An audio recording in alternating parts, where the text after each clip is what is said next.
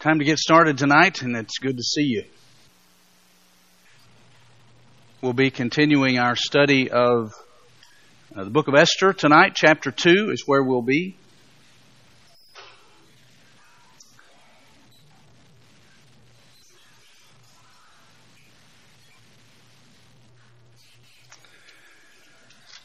Esther chapter 2.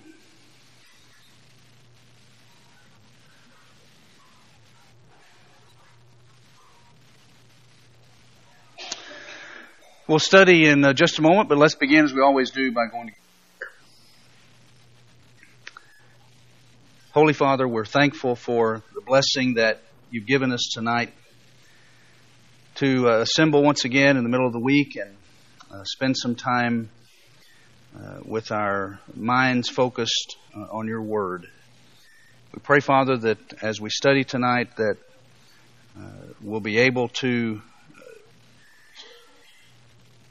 understand some lessons that will help us with our faith and that will strengthen us, give us greater appreciation for your providence, your activity in our lives.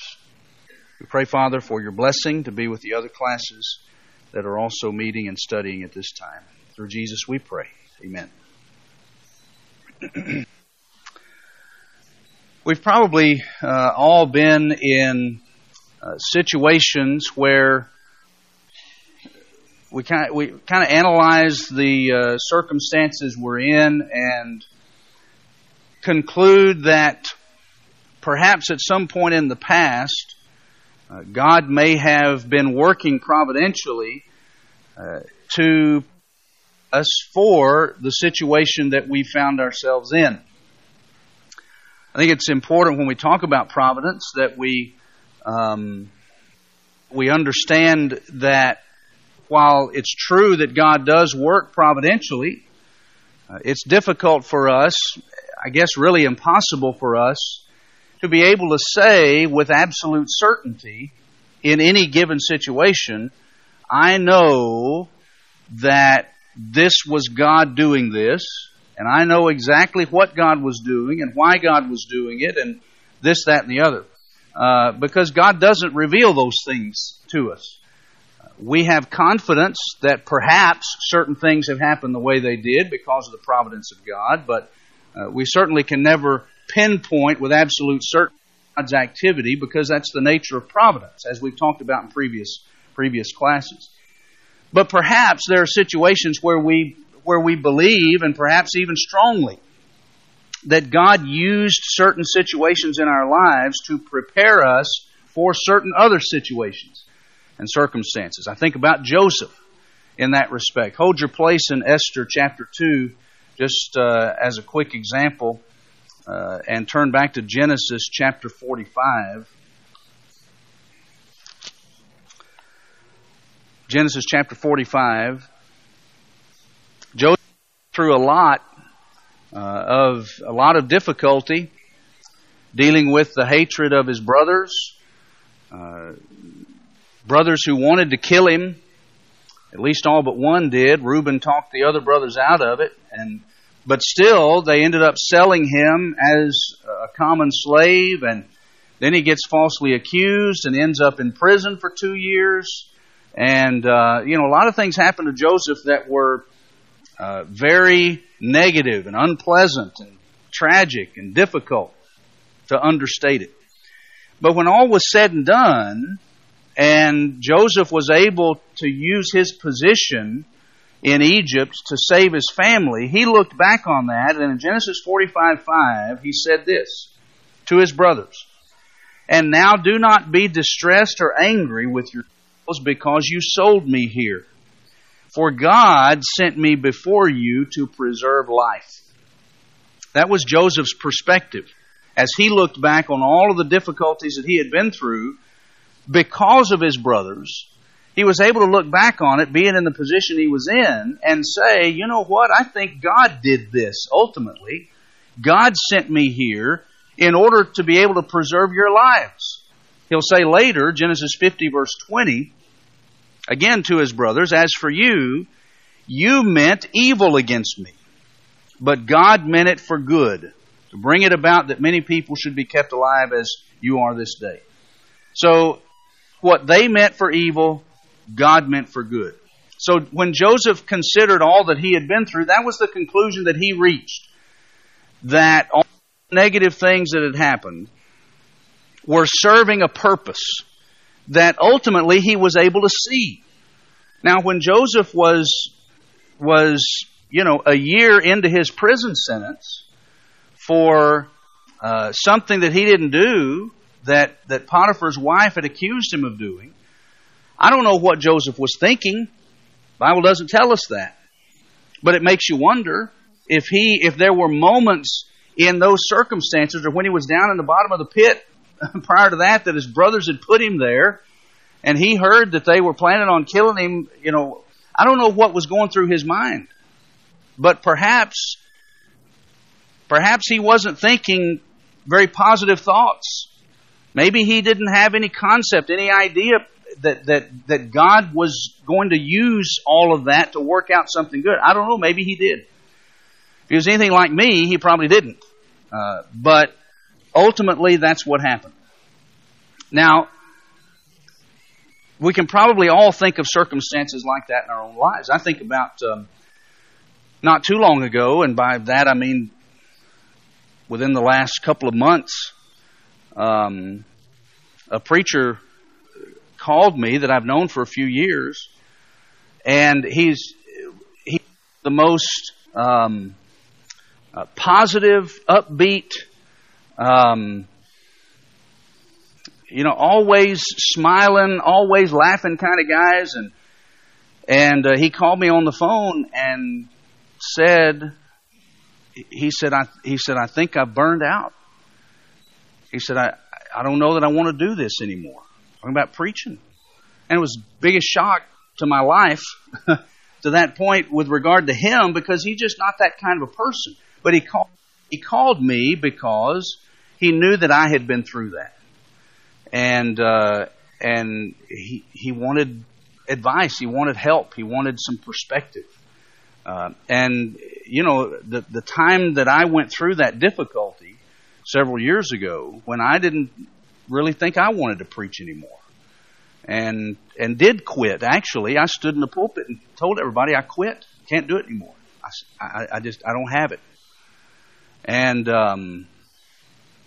when I was going through that, I wasn't thinking at the time that, maybe one day I might be able to help somebody else if I can get through this myself. If God worked things out for me to be where I am now, to be able to help somebody else, then to Him be the glory for that. But it does make you wonder. It does make you think about that possibility.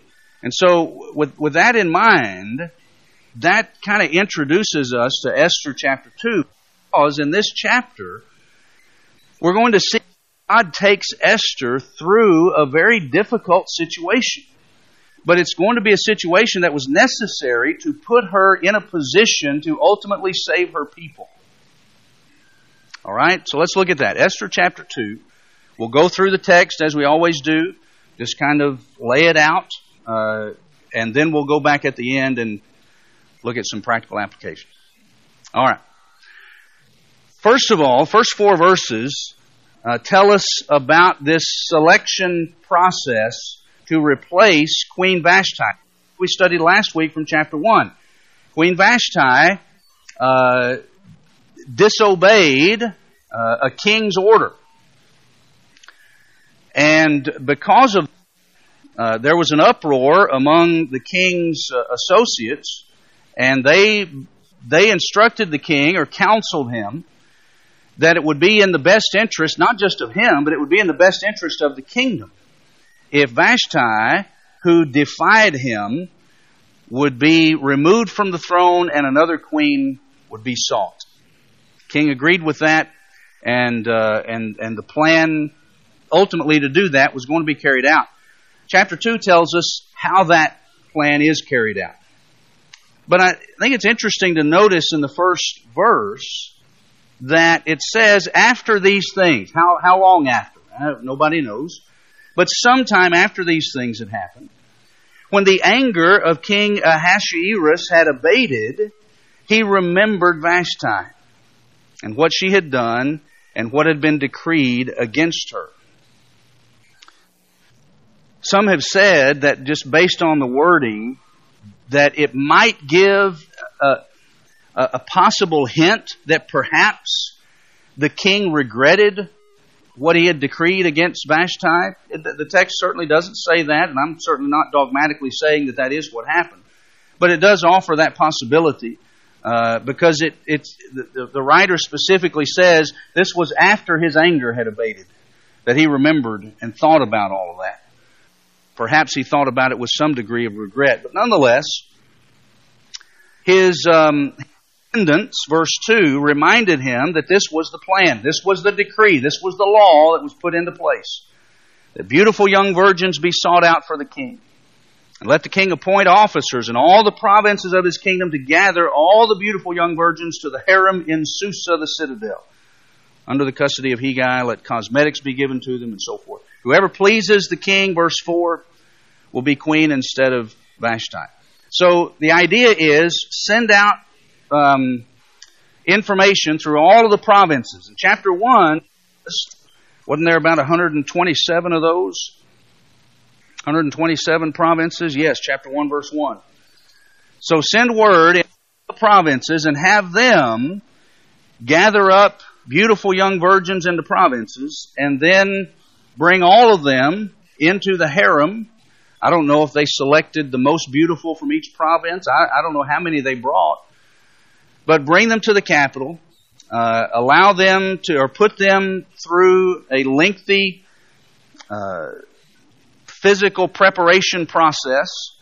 And then the king would spend time with each of these young virgins, and whichever one pleased him the most would be crowned the new queen.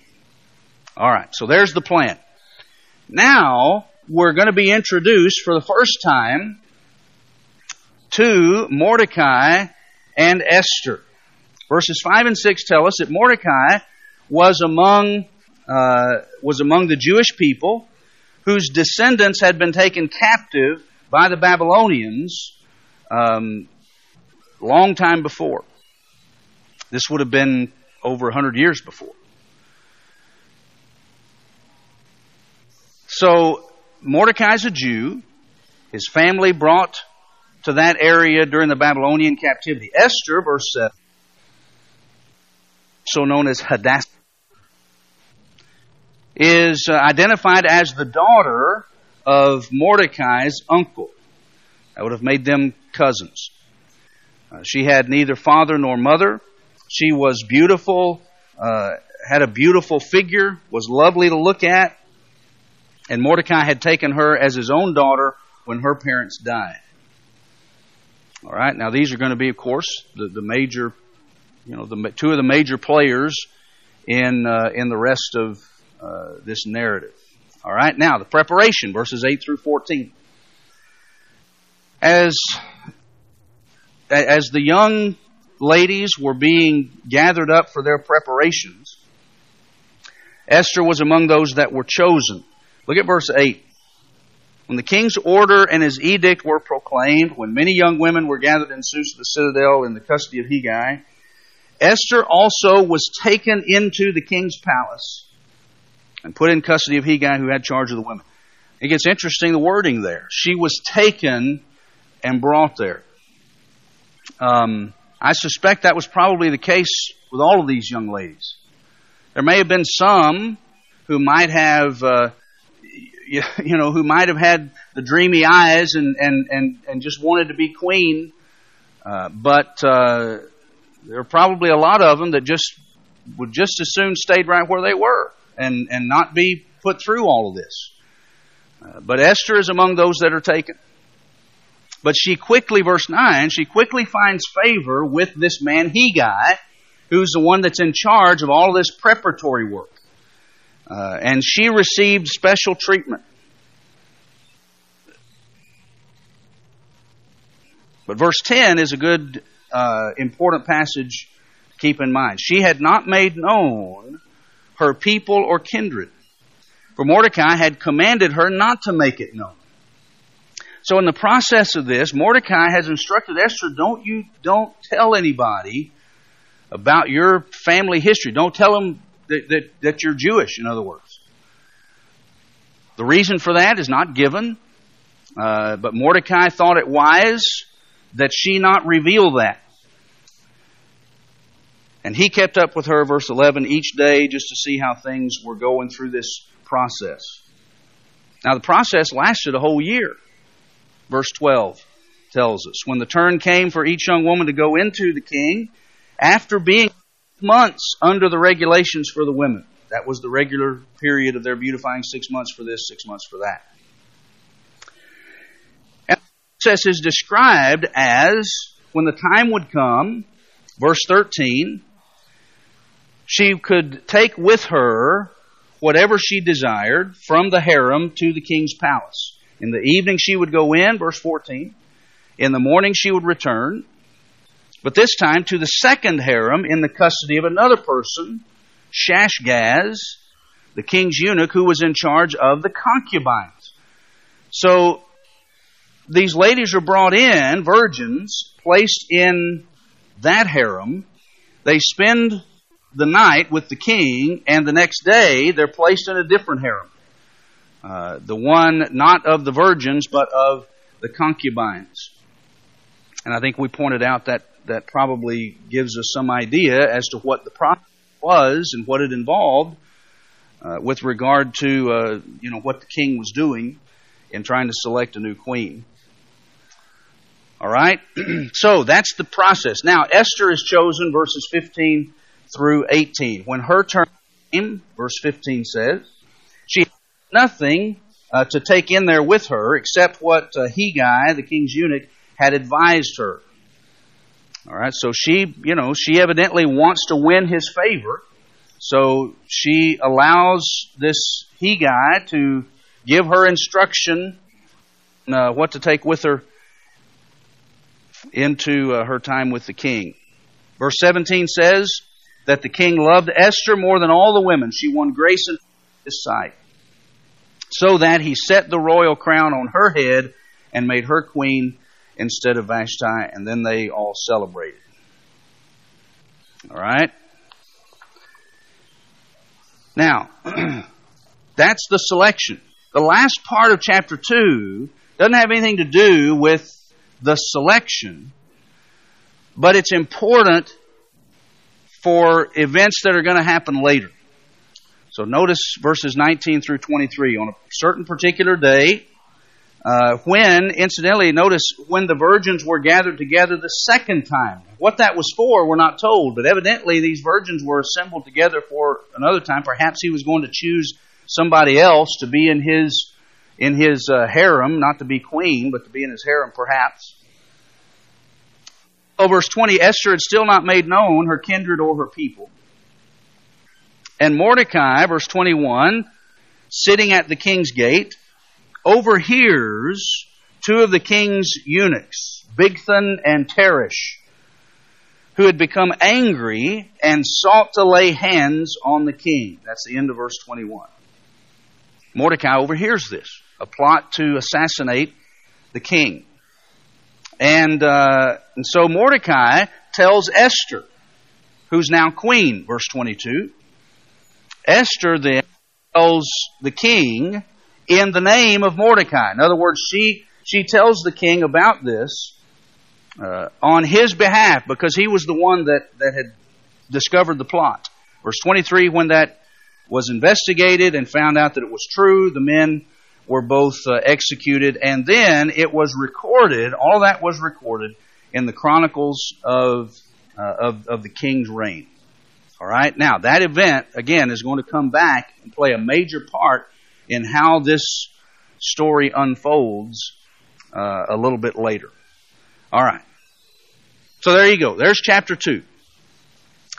Now let's go back and pull out some application points. There's not any indication, here's the first thing to consider, there's not any indication in this section of the book, or anywhere in the book for that matter, that Esther believed in her own heart that she was playing a vital role in God's plan to save his people. There's not any indication that she was aware of that, that she even thought that. Now, Mordecai is going to hint at that a little bit later, chapter 4, when he's encouraging her to go into the king and plead for her people. Mordecai's going to hint at that idea when he says to her, "Who knows but that you have come to the kingdom for such a time as this?" In other words, who knows but that you are in the position that you are in for a particular purpose. He doesn't mention God specifically, but I believe that's the implication that he's getting at.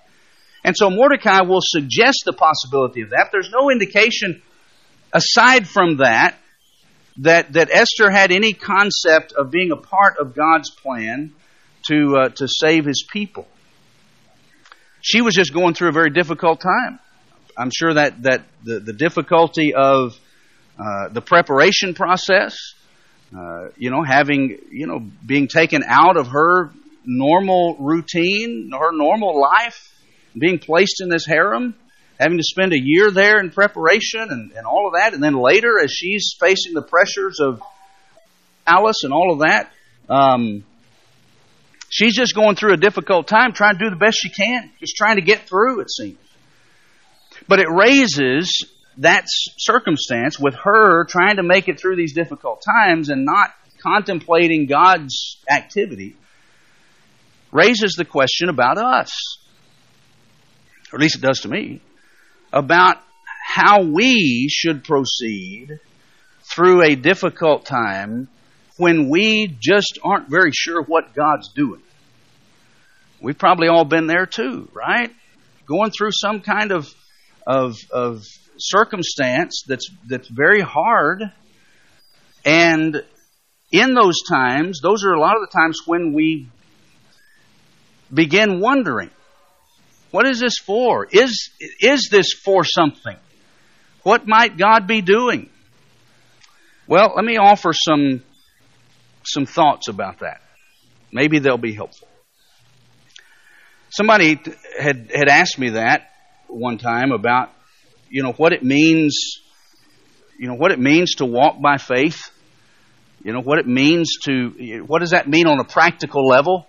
In other words, how do I handle circumstances in a way that exhibits faith when I'm not sure what I'm supposed to do, when I'm not sure what decision I'm supposed to make, when I'm not sure what direction I'm supposed to go? How do you do that? Here's what I came up with. In the first place, in a situation like that, I simply must accept a level of ignorance. I simply have to admit and accept that I'm going to be operating on some level of ignorance. In other words, God hadn't told me everything about everything. And so there are going to be times when I despair, perhaps, over not knowing the future, how a particular decision is going to turn out, how a circumstance is going to turn out, what's going to happen if I do this, or what's going to happen if I do the other. Those are things we just simply don't know, and there's no way for us to know them. And so we have to start by taking a deep breath and reminding ourselves that God simply does not reveal the outcome of decisions before I make them. And he's not obligated to do that.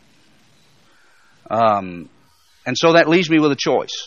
When I'm facing a tough situation and I've got to make a decision, and I'm talking about decisions that don't involve right and wrong, okay? These are decisions that are not, things that are sinful versus not sinful. These are life decisions that may be major decisions, but they're not right and wrong decisions. So it leaves me with a choice. I can either, sit back and do nothing because I don't know what the outcome is going to be, or I can simply accept that and operate within those limitations. So I start there. I must accept a level of ignorance. Number next. I must also remember the limitations of God's promises. I need to remember the limitations of God's promises. And here's what I mean by that.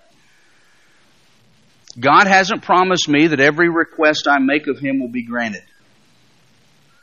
Only that every request that I make that is consistent with His purposes will be granted.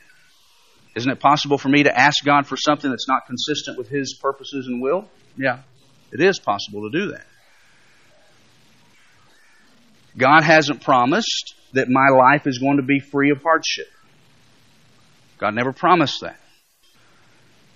He's actually promised me just the opposite. In the world you will have tribulation, right? John 16:33. But there are reasons for those hardships. And some of those reasons may not be realized in this life.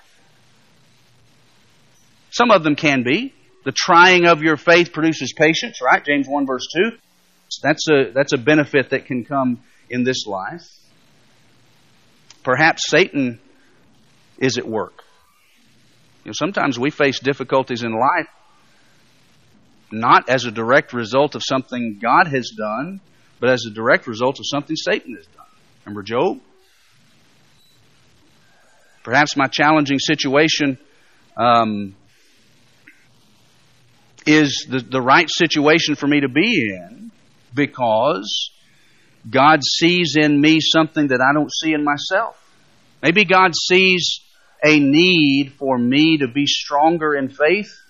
Maybe God sees a need for me to trust Him more.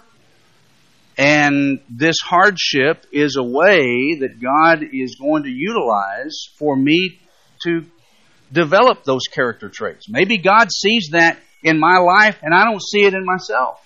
But God sees it and He wants me to face this to help me ultimately. It's a possibility. So there are some limitations to God's promises, but here's what God has promised me. Talked about some things He hasn't. Here's what He has. Number one, He's promised me that my basic physical necessities of life will be supplied if I seek His kingdom first. Matthew 6, another place. He's promised me that. He's promised me that He will not leave my side even during the darkest hours and most difficult circumstances in my life. Regardless of what those circumstances are, He's promised me, I will never leave you nor forsake you. Hebrews 13:5. He's promised me, number three, that even when certain hardships are not removed, He will supply the grace and the strength to endure them. Remember Paul's thorn in the flesh? He asked for it to be removed. He asked for it to be fixed. God's answer to Paul each time he asked was no. My grace is sufficient for you. Hold on just a second, James. And then God has promised me in the fourth place that we will never face temptations that are too strong for us to deal with. 1 Corinthians 10, verse 13. No temptation has taken you but such as is common to man. But God is faithful, who will not allow you to be tempted above that which you're able to bear, but will with the temptation provide also a way of escape that you may be able to bear it. So there are limitations to God's promises. God has not promised me certain things, but God has promised me things that will help me to endure whatever difficulties I may face. Okay, yes, James. It's just that, you know, I get real bound up in the details. Mm. Yeah. Yeah.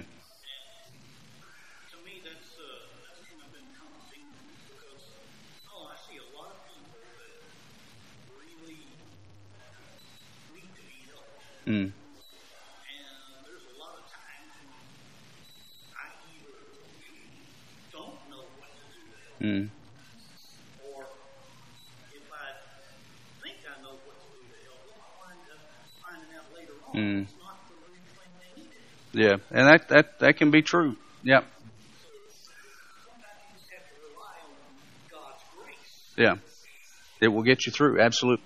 All right, so when I'm dealing with tough questions and tough issues, I must accept a level of ignorance. I'm not going to know everything about everything. Number two, I have to remember the limitations of God's promises. I have to understand what God has not promised me and what God has promised me. And then in the third place, I must seek wisdom. When facing difficult decisions and circumstances in life, I have to seek wisdom. I can do that a number of ways. One, I can seek it from God through prayer, trusting that He will supply it. James 1 verse 5, if any of you lack wisdom, let him ask of God, who gives to all men liberally. So I can seek it as I pray to God, but James 1:6 says, but let him pray in faith. So I need to trust that God will supply it. Number two, I can certainly get wisdom from Scripture, from the Word of God. Psalm 119, verses 104 and 105. I can get wisdom from wise people. In the multitude of counselors there is safety, Proverbs 11, verse 14. So I can go to other people who I trust and seek their advice on this particular decision that perhaps I'm needing to make, and get their wisdom involved. I can ask pertinent questions when I'm facing a difficult decision. Don't know which way to go. Don't know what I need to do. Ask pertinent questions. What are the potential spiritual implications of each choice that I have to make? Family implications, material implications. You know, ask those kinds of questions. But then, what if there's still no clear-cut answer? What if you go through all of that process? You pray for wisdom, you seek counsel from the Word of God, you seek counsel from others, and still the decision is not clear to you what to do. Then I'd offer this idea. Make the choice that seems the wisest to you based on the information that you have gathered. Even if the choice is not clear, Perhaps one may seem to be a little bit better than the other. Decide based on that. Place the matter in God's very capable hands and wait for the next choice that you have to make. And that's what I believe the Scriptures call committing your choice to God. Psalm 37. Psalm 37. Verses 5 and 6, commit your way to the Lord, trust in Him, and He will act. Verse 23 of the same psalm, the steps are established by the Lord when He delights in His way. Though he fall, he shall not be cast headlong, for the Lord upholds his hand. Psalmist is saying, commit your way to God. Make the decision that you think is best, and put it in God's hands to work it out according to His providence and His will. And notice in that Psalm 37:23 passage and 24, he said, the steps of a man are established, made secure by the Lord when that person delights in the way of the Lord. If you're seeking God's will, God's going to make sure that you're taken care of. And look at verse 24. Though he fall. You mean you can commit your way to the Lord and you still may fall? That's possible. But notice he says, though he fall, he'll not fall headlong, because the Lord upholds his hand. It's almost the picture of a parent who's walking with their child and holding the child's hand. And the child's walking along and the child trips. And so the child is falling, but he doesn't fall headlong. Why? The parent's holding his hand. The parent keeps him from falling all the way. And so there may be a stumble, but it's not a complete catastrophe.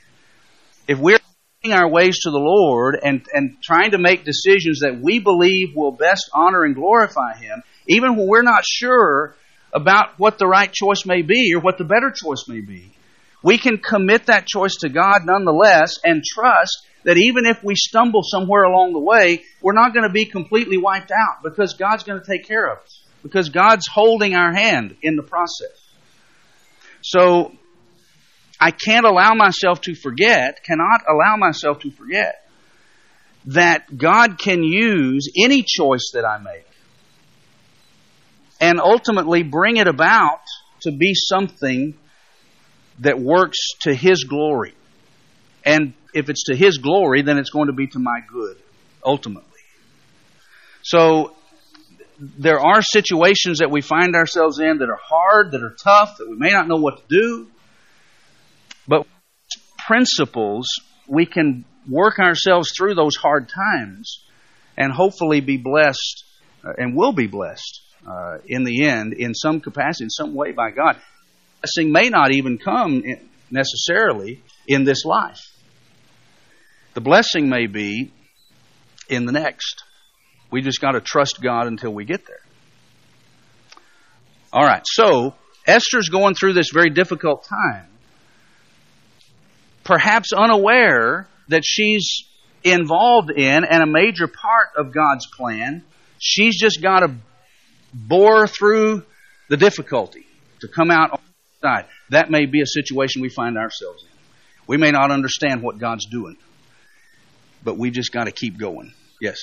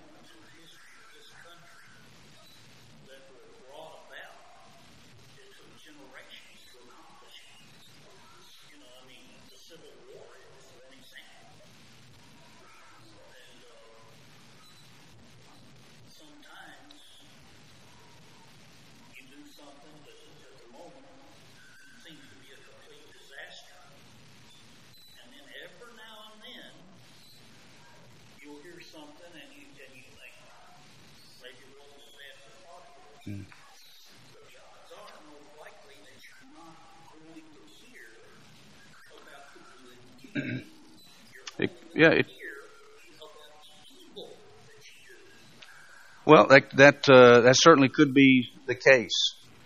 All right, let me get a couple more, or at least one more application to think about before we run out of time.